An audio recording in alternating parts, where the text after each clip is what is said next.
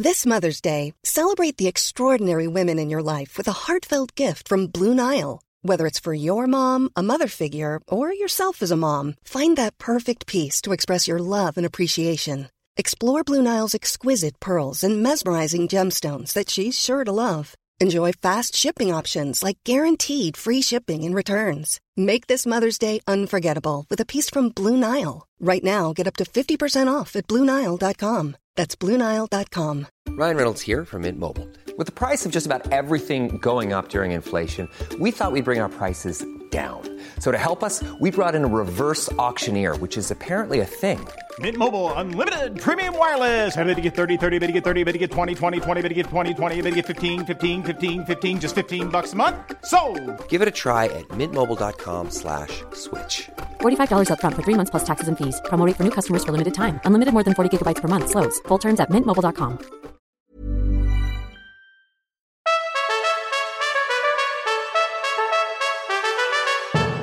Arise, dear listener. I anoint you with the bracelets of sincerity and the sword of mercy. I proclaim you queen or king, whatever, over all your domain. Hello, welcome to Patented. It's a podcast about the history of inventions from History Hit. I'm Dallas Campbell. You're very welcome. Coronation's in the air. Hey, we wanted to do something a little bit special, a little bit on point, as it were.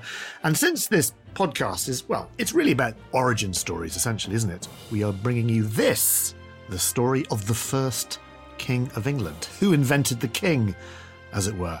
But wait a second!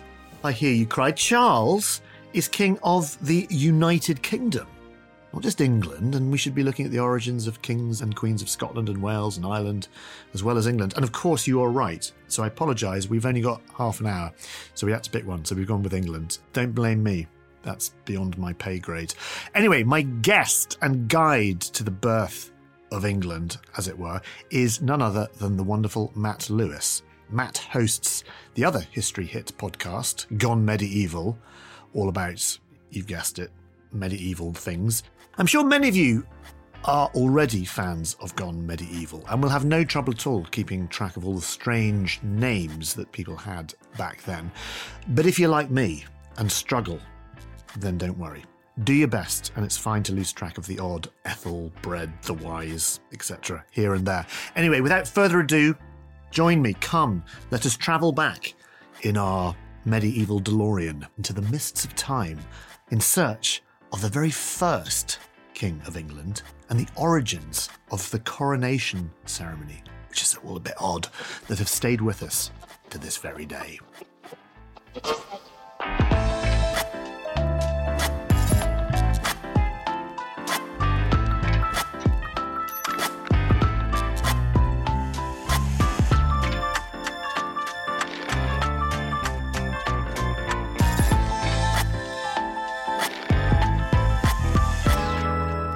Welcome back to the show, Matt. It's lovely to have you back. Thanks for having me again, Dallas. Seems just the other day we were discussing medieval monks. It was, I think, Mr. Bacon and all his inventions. Hey, listen, happy coronation day or period of time.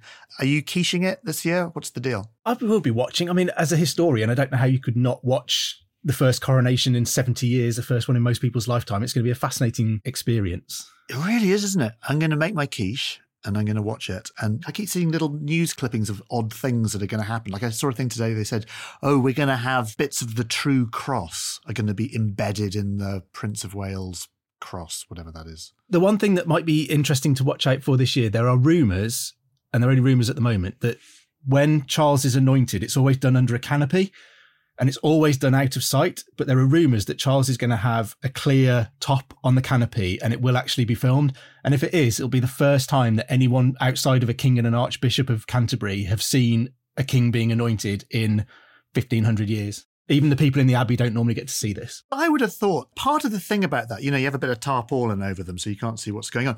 It's that it's magical. It's like pay no attention to the man behind the curtain. The whole point about that is it's only the priests doesn't that just sort of spoil the magic a bit? It does. It's a bit of the Wizard of Oz moment, isn't it? You know, all the magic's going on behind the curtain. Nobody look Yeah. at all of this. Don't look. And it's always been such a sacred moment that people weren't allowed to see it. I mean, maybe it just marks a change in the whole country. You know, we're not quite as religious as we used to be. No, I know that, but the whole point it's a kind of magical ceremony. It's imbued with these great traditions and mystical things and arcane bits and bobs. That's kind of the fun of it.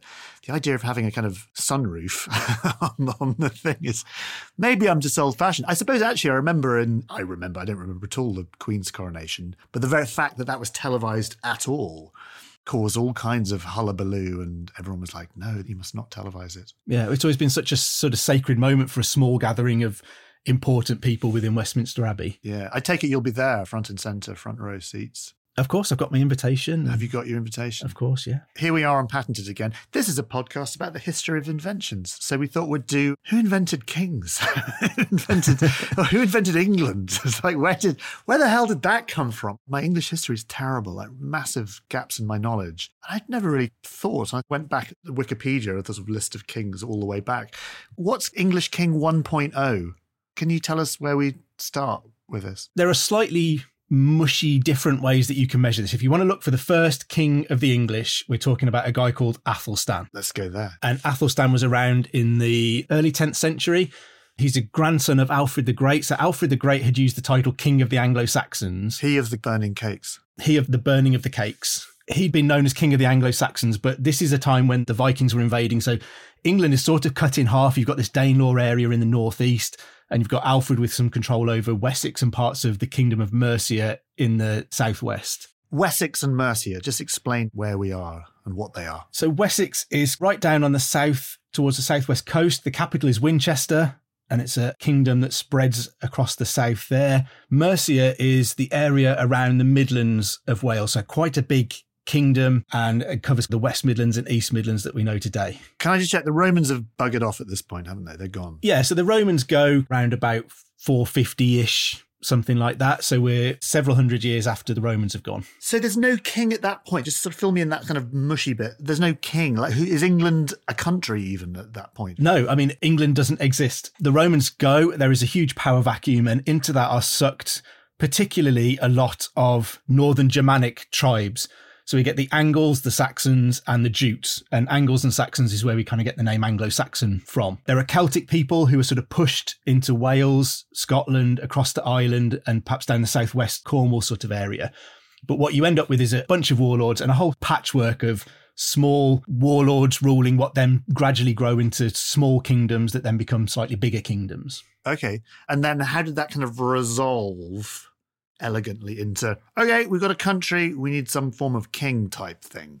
Well, for a long time, you end up with what's called the heptarchy. So in Anglo Saxon England, there are seven kingdoms effectively. You've got Northumbria, you've got Mercia, you've got East Anglia, Essex, Kent, and Sussex, and then you've got Wessex down in the southwest. Are they kind of like countries, even though, you know, we recognize the names as counties? Would they be thought of as separate countries? They were effectively, there was a king of each of these places. Northumbria, for example, Northumbria is made up of smaller kingdoms that come together, and lots of these places are the amalgamation of several small kingdoms, smaller tribes. It's easy to see, I guess, England as inevitable from that conglomeration coalescing of all of these smaller kingdoms, but it probably wasn't. For a long time, there is this big seven in England.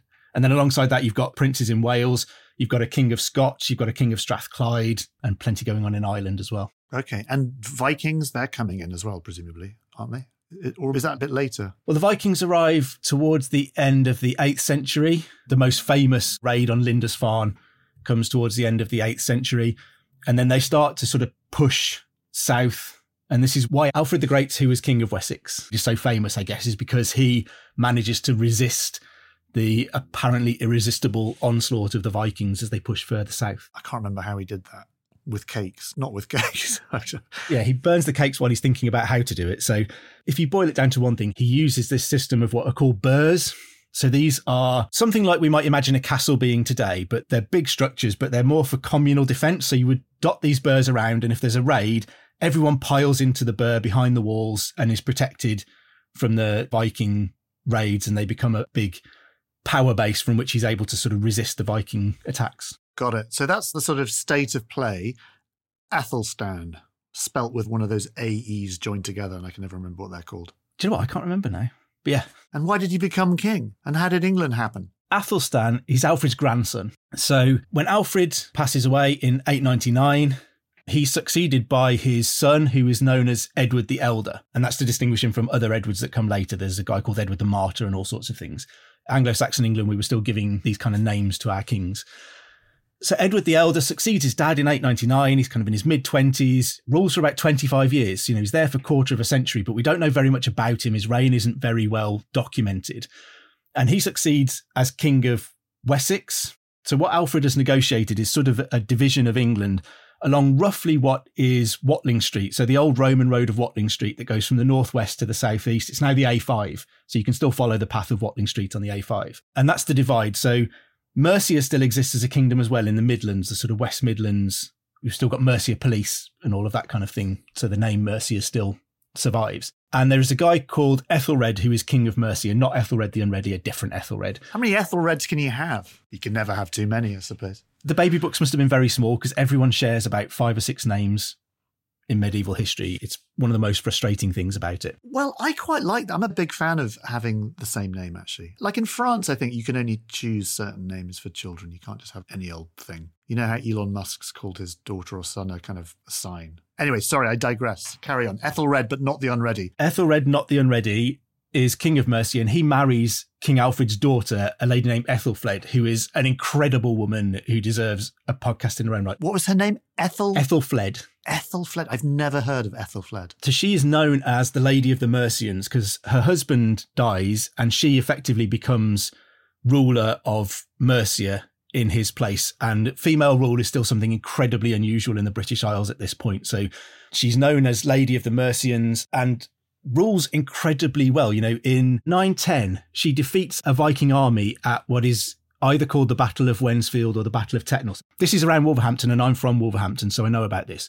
Tettenhall is a posh bit. Wednesfield is maybe not quite so posh. So I guess it depends whether you want your battle to be in a posh bit of Wolverhampton or not. So she defeats a Viking army there and sort of breaks a lot of the Viking power and a lot of the Viking elite are killed here. So this, again, is continuing her dad's work of really pushing back hard against the Vikings. And Athelstan's dad, Edward the Elder, so Ethelfled's brother, they make a great team. You know, they're both militarily incredibly capable. They're doing a great job of pushing back. Edward is getting into East Anglia and then to Essex, and all of the Danes there are sort of submitting to him. So they're really building on what Alfred had done and starting to push back. But obviously, neither of them are going to live forever. So Ethelfled dies in 918 at the age of about 48.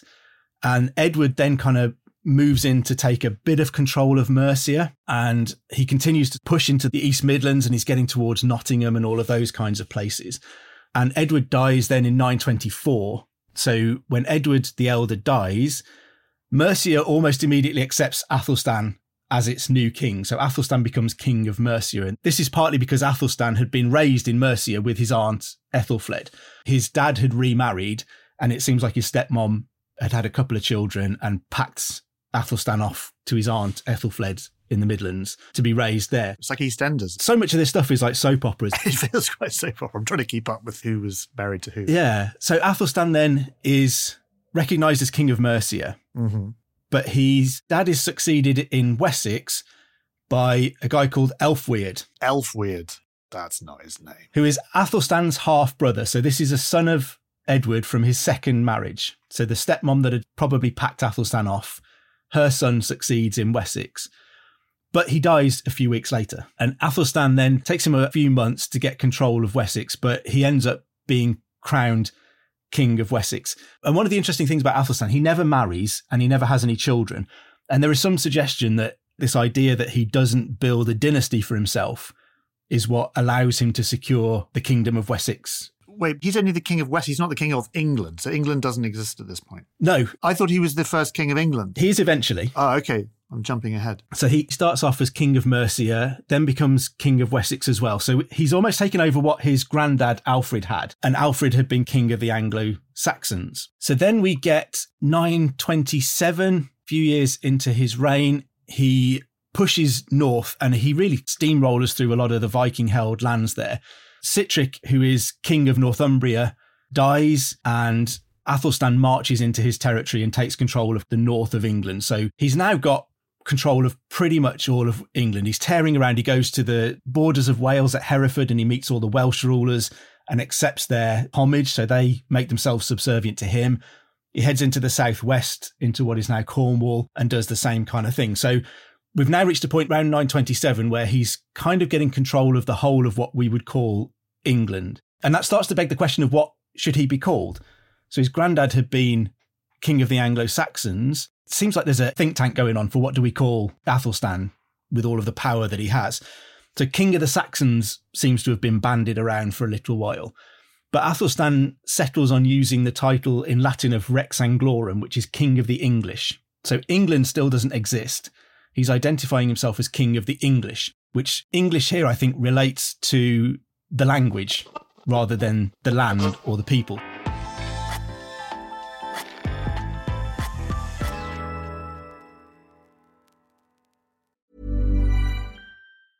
Life is full of awesome what ifs, and some not so much, like unexpected medical costs. That's why United Healthcare provides Health Protector Guard fixed indemnity insurance plans to supplement your primary plan and help manage out of pocket costs. Learn more at uh1.com. Ready to pop the question? The jewelers at BlueNile.com have got sparkle down to a science with beautiful lab grown diamonds worthy of your most brilliant moments. Their lab grown diamonds are independently graded and guaranteed identical to natural diamonds, and they're ready to ship to your door. Go to Bluenile.com and use promo code LISTEN to get $50 off your purchase of $500 or more. That's code LISTEN at Bluenile.com for $50 off. Bluenile.com code LISTEN. Hey, I'm Ryan Reynolds. Recently, I asked Mint Mobile's legal team if big wireless companies are allowed to raise prices due to inflation. They said yes. And then when I asked if raising prices technically violates those onerous two year contracts, they said, What the f are you talking about, you insane Hollywood ass?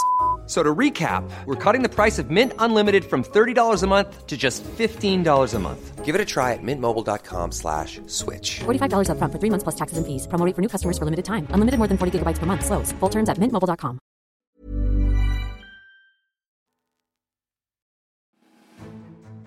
From biblical fame to its fabled great walls, Babylon was home to kings, conquerors, and wonders of the ancient world. But what do we actually know about this legendary city? And how much is still shrouded in mystery? Join me, Tristan Hughes, every Sunday throughout May on the Ancients as we delve into the story of Babylon. We'll be covering topics varying from the King Nebuchadnezzar II and how he forged a massive Babylonian empire. We'll be exploring the mystery of the Hanging Gardens of Babylon, looking at world renowned objects such as the Cyrus cylinder, and also looking at Babylon in the aftermath of one of the most well known conquerors in the whole of history Babylon after Alexander the Great. That's all to come this May on The Ancients every Sunday.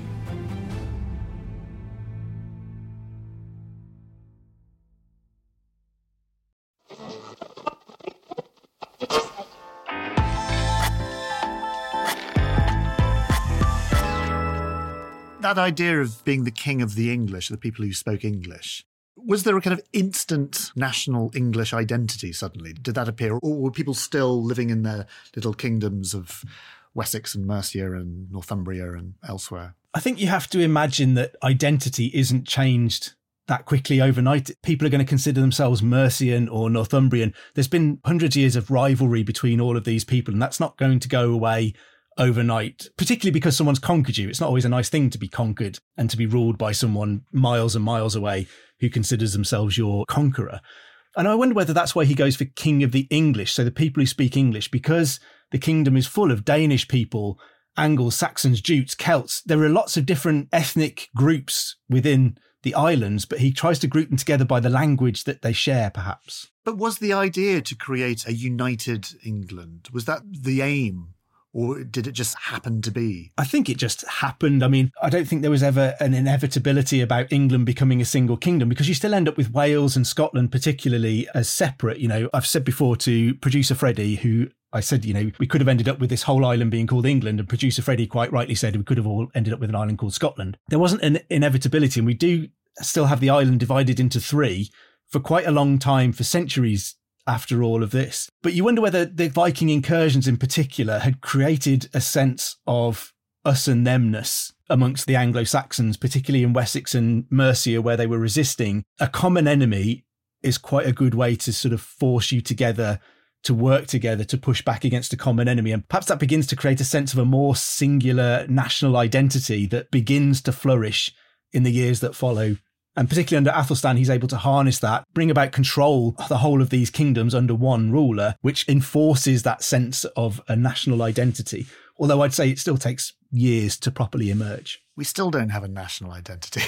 That's the, Britain is such a fragmented, multiple identitied place. It's so weird that somewhere so geographically small can have such insane variation in politics and language and dialect and accents. Yeah. It is. You think about accents and language and words that we use for things, they're so different across the span of, as you say, quite a small island that you know, it's probably no surprise that it was difficult for Athelstan in those days because we probably don't have an entirely single national identity now. Can I ask a silly question? Where does the word English come from? Do you know? As far as we can tell, it's a corruption of Anglish, which is the language of the Angles. So if we go back to those Angles, Saxons, and Jutes that came over, so the Angles originate in a part of Jutland which is shaped like a fishhook. So the name Angles just means bend, similar to what we would think angle means today. So Anglish seems to be corrupted to English. So he's making himself the king of everyone who speaks English. That's awesome it just sort of happened. I'm always amazed when people say, oh, yes, such and such steamed into this bit and took it over. How do you take things over? Like, okay, so I'm walking up to the A1 up to Northumberland and I want to take it over. Like, what do you do? Athelstan is in a fortunate position. So he's militarily, he's inherited quite a strong base. He's quite wealthy because he's got two kingdoms under his belt. And sometimes then it's a matter of timing. So Sihtric, the king of Northumbria, kind of conveniently decides to die for Athelstan. It's great timing. There's another little power vacuum there. So all Athelstan does is take a big army up there and say, how about I be your next king? And no one's willing to argue. Like, do they have a meeting? Not really, because his army's big enough at this point. So they just kill people? Yeah. I mean, he's able to enforce himself militarily to the point that nobody will stand against him and say, no, I'd rather be king. So he's just kind of accepted. And he goes on to build even further from this. So 934, he invades the lands of the King of the Scots, a guy called Constantine, because Constantine was refusing to acknowledge Athelstan as his overlord. And by the end of that year, Constantine was forced to make peace, and Athelstan drags him down south with him. And Athelstan starts to organize all of these big meetings of all of the rulers of various parts of Britain, but they're all described as sub kings. So he's the only king amongst all of these sub reguli, a bunch of junior kings so Athelstan now has control of the whole of the British Isles, what we would call today England, Scotland, Wales. He's kind of overlord of all of that. Can I ask you about his coronation just because we're thinking about that? Do you have any information of what the ceremony might have looked like? Like, how did you crown a king back then? It's like we don't have anything to go by. There's no traditions because this is King 1.0, as it were did they just sort of make it up as they went along? And there are existing rules for how you make because there've been all of these kings all over the various kingdoms of Britain. Yes, I suppose so. Yeah, there were rules for how you made a king. So one of the oddities of Anglo-Saxon England is that they elected kings. There was no right of succession from a father to a son or anything like that. So you quite often see the line of Anglo-Saxon kings will pass to brothers or uncles to avoid underage kings or people who are kind of inappropriate. So you get this body called the Witan. The full name is the Witenagemot, which is probably where Harry Potter gets the Wizengamot from, which is essentially, we might recognize as something like a proto parliament in Anglo Saxon England. It's a big council meeting of all the senior nobles, churchmen who get together to advise the king, but they have the right to elect a king at this point. Is there like a crowning? A crown goes on a head so, in terms of the ceremony, so the first time that we have a record of the consecration of a king in the British Isles is in 574, and that's a guy called King Aidan in Dalriata, which is a kingdom on the west coast of Wales that also takes in part of northeastern Ireland. And he's consecrated in 574. So then the first record that we have for the details of a coronation, so the order of service for a coronation is actually from the 9th century, so the 800s. So by the time Athelstan becomes king, this does exist. And it's incredibly similar to what we'll probably see for Charles III's coronation in 2023. The main difference here might be that they used a helmet rather than a crown. So Athelstan is the first king who we know uses a crown. What's the origin of a crown then? If it was a helmet that morphed into a crown, what was the thinking of a crown with spikes as if you would draw a, a crown? Like, do we know where that comes from? I don't know, but I'd suspect that you're looking back at things like Roman imperial, you know, the laurel wreaths and things like that. And it's that move from a solely military aspect to something a bit more spiritual, imperial, using a helmet implies that you're a warlord, using a crown implies that you're a king or an emperor of some kind. Basically, hat based symbolism. I've been saying a lot recently, it's incredible how across space and time and disconnected societies, the way that you show your power and authority is to put something on your head. Automatically think of sort of Julius Caesar now, laurel wreaths and crowns. Yeah, but you think of pharaohs, you think of the Incas, all of these civilizations, the way that you show that you're in charge is to put something posh on your head. I don't understand it. Is it kind of like the head is sort of where you are? Like if I think about where I am, I'm maybe an inch behind my eyes, somewhere in there. That's sort of where I think I am. So I suppose the head is. Yeah, and I guess it's, the most visible part. You know, if you stand in a crowd, you want something that everyone can see at the center of it. But it is just a weird thing that everybody does it. So we've got crowns. Are there any other things of those early ceremonies that we know of. We know that the king was also given a staff. Classic. Which would probably represent his pastoral duties. You know, the regalia has grown from this one. So the earliest one talks about a helmet and a staff being used. One thing that we do know is that this coronation service of the 9th century ordered the singing of an anthem called Zadok the Priest, which still exists today. Who was Zadok the Priest? So Zadok the Priest was the guy who crowned Solomon. Who was the famous song, Zadok the Priest, the composer. Handel's music is the one that we recognise now. So it's the theme tune to the Champions League. That's a dee dee dee dee. No, that's that's World of Sports with Dickie Davies. Sorry, but yeah, it's the big choral piece. It's amazing. Yeah, so Handel created this for the coronation of I think George III, but he based it on this existing piece of music that has been part of the coronation for 1200 years now. Are we going to have Zadok the priest in Charles's coronation? Absolutely. I'm 100% sure we will. Are we going to have World of Sport theme tune at Charles's coronation? Actually, not World of Sport. What's the one that goes dee dee dee dee dee dee dee dee dee dee dee dee dee dee? I don't know. I'll tell you what. I've got my invitation. I'm on the front row. I'll take my phone, and if they don't play it, I'll play the theme soon. See, if they did all that and then they had the World of Sport theme tune, that would be amazing. But they won't. But anyway, what is the weirdest arcane bit of ceremony that dates back to the year dot that we're going to see at Charles's coronation, do you think? You know, you mentioned the anointing and what have you, but there's other things as well. There's so much that goes on. So the coronation that will happen is essentially the same as the order that we have for the ninth century. So you get this recognition. So because kings are elected, they're presented to the abbey, and you'll see the Archbishop of Canterbury ask on all sides of the abbey, Do you accept this person as your king? Nobody's ever said no.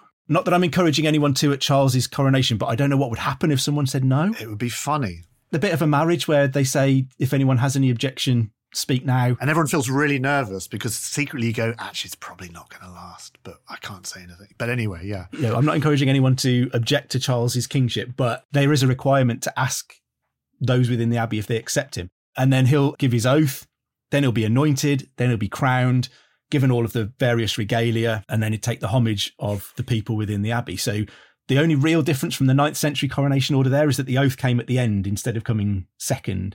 That's the only thing that's been switched around. But in terms of odd things that you could bring back, I mean, the whole ceremony is a little bit weird and archaic. It is 1200 years old. That's why we like it, though. I was really moved in the Queen's funeral because I mean, obviously, it was the passing of someone who'd been part of all our lives, but also just the breaking of the staff and all these little traditions. There was something really that ancientness about it. I mean, that goes back to medieval times when everybody in the king's household, when the king died, they would break their staffs of office and throw them into the grave to mark the fact that their service had ended. And you wait to be appointed by the next king, hopefully but there's a real division, the end of something and the beginning of something else. We love ritual, don't we? Humans love it. We love the theatre. It's theatre, isn't it, really? That's what all this is. It is. There's no practical reason to snap your staff of office in half and throw it into a grave. It's entirely symbolic. It's poetry. Yeah. People always say, oh, anti monarchists will always say, whoa, what's the point of all this? I don't know. There is no point, but there is something poetic and theatrical about it, which I like anyway. Yeah. And I kind of think some of these things, a coronation, you know, in 2023, what does a coronation mean? Well, for me, it's still an opportunity to think about what kind of country we are. Because if you think about what happens in the coronation briefly, essentially we're asked to accept this ruler. In return, they give an oath to rule well, justly, and fairly, and all of these kinds of things. It's almost like a contract being formed between the head of state and all of the people of the nation. And so we expect that that's how we'll be governed. We happen to elect governments to rule, but we expect them to rule justly and fairly. They may not always, but you know, we have some kind of recourse out of that. So when a contract is created, people can breach that contract and there can be remedy there in removing them and dealing with them. So it still talks to the way that we would like a country to be ruled today, I think. That's a lovely way of putting it, but it is so deeply symbolic and you know, magical and mysterious. And uh, yeah, I, I, think I'm a fan. Listen, Matt, thanks so much for coming. Can I just ask, actually, so from Athelstan as King One, how many coronations have we had? Do you know? I worked out that Charles will be the 30th king in a row to be crowned sitting on St. Edward's throne, the coronation chair. Crikey. Is it the Stone of Scone under the chair? The Stone of Scone will be back under there. So that was returned to Scotland in the 1990s, but it's coming back down for the coronation. And so that was commissioned by Edward I DHL or FedEx? How are they getting it down? Doing it? At UPS, I think. Yeah. I want to find out how they're bringing it down. Is it like a transit van? I wonder if it's on a train or a plane or. Yeah, well, that's what I mean. It's the stone of destiny. Or do they just shove it in the back of a Uber? It was stolen by students once, wasn't it? So it's potentially a target. Yeah, it was. I remember that. Well, that's what I was thinking. And I like the idea of it just coming down in an Uber and nobody kind of knowing about it. It's probably the best way to do it. I'm going to find out how they're going to bring it down. Maybe it's there already. Who knows? Anyway, sorry, I interrupted you. No, no, that's fine. There are bits that are missing from previous coronations that could come back. All of it is a bit weird and pageantry there. There used to be the monarch could wear bracelets of sincerity as part of the regalia. Crikey, what's a bracelet of sincerity? There's rings involved, so very similar to the marriage ceremony idea again. And they could wear literal bracelets, but they were called the bracelets of sincerity. Everything is supposed to represent something religious or pastoral or military to some extent. The coronation feast doesn't exist anymore. There used to be a massive banquet after the coronations. Hey, there's a quiche. It's moved from coronation chicken to coronation quiche. Yeah, so they could have a massive feast of coronation quiche in Westminster Hall immediately afterwards. There used to be a procession that went the day before from the Tower of London to Westminster Hall. And then on the day they went from Westminster Hall to Westminster Abbey. And in medieval times, they used to lay down this cloth for the king to walk on. And all of the cloth that was inside the abbey up to the altar was cut at the doorway Everything inside was the abbey's fee for holding the coronation. Everything outside was cut into pieces and distributed amongst the crowd because it was valuable material, valuable cloth. Well, I hope we'll be doing that again. So we could do that with quiche. You know, we could just distribute quiche amongst the crowd. Hey, Matt, listen, thanks very much for coming. I know you'll be watching the coronation, but thank you for painting us a lovely picture of coronation number one. It's been great. Yeah, and enjoy the weekend and may your quiche be not soggy. No soggy bottoms. Thank you very much for having me.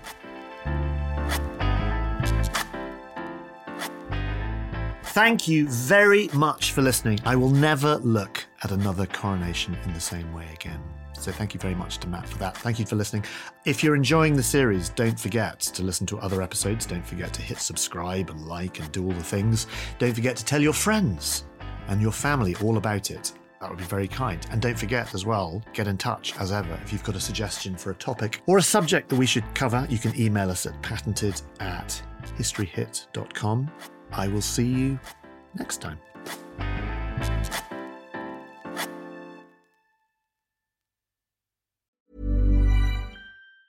Hey, it's Danny Pellegrino from Everything Iconic.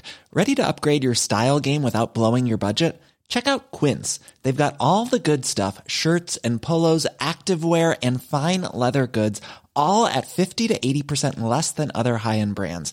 And the best part? They're all about safe, ethical, and responsible manufacturing. Get that luxury vibe without the luxury price tag. Hit up quince.com slash upgrade for free shipping and 365 day returns on your next order. That's quince.com slash upgrade. While I still have you, very briefly, if you fancy getting all of the History Hit podcast archive, and new episodes ad free, along with hundreds of history documentaries to watch. Download our app across Apple App Store, Google Play, and smart TV platforms. Follow the link in the show notes or go to historyhit.com slash subscribe. There is thousands of hours of history on there, including a documentary on science in the Middle Ages with Seb Falk, and also one with me talking about the secret history of the space race. As a patented listener, you get a special gift if you use the code patented at the checkout. You get 50% off your first three months. That's patented for 50% off your first three months. And if you're an Apple listener, you can subscribe for new ad free podcast episodes within the Apple app.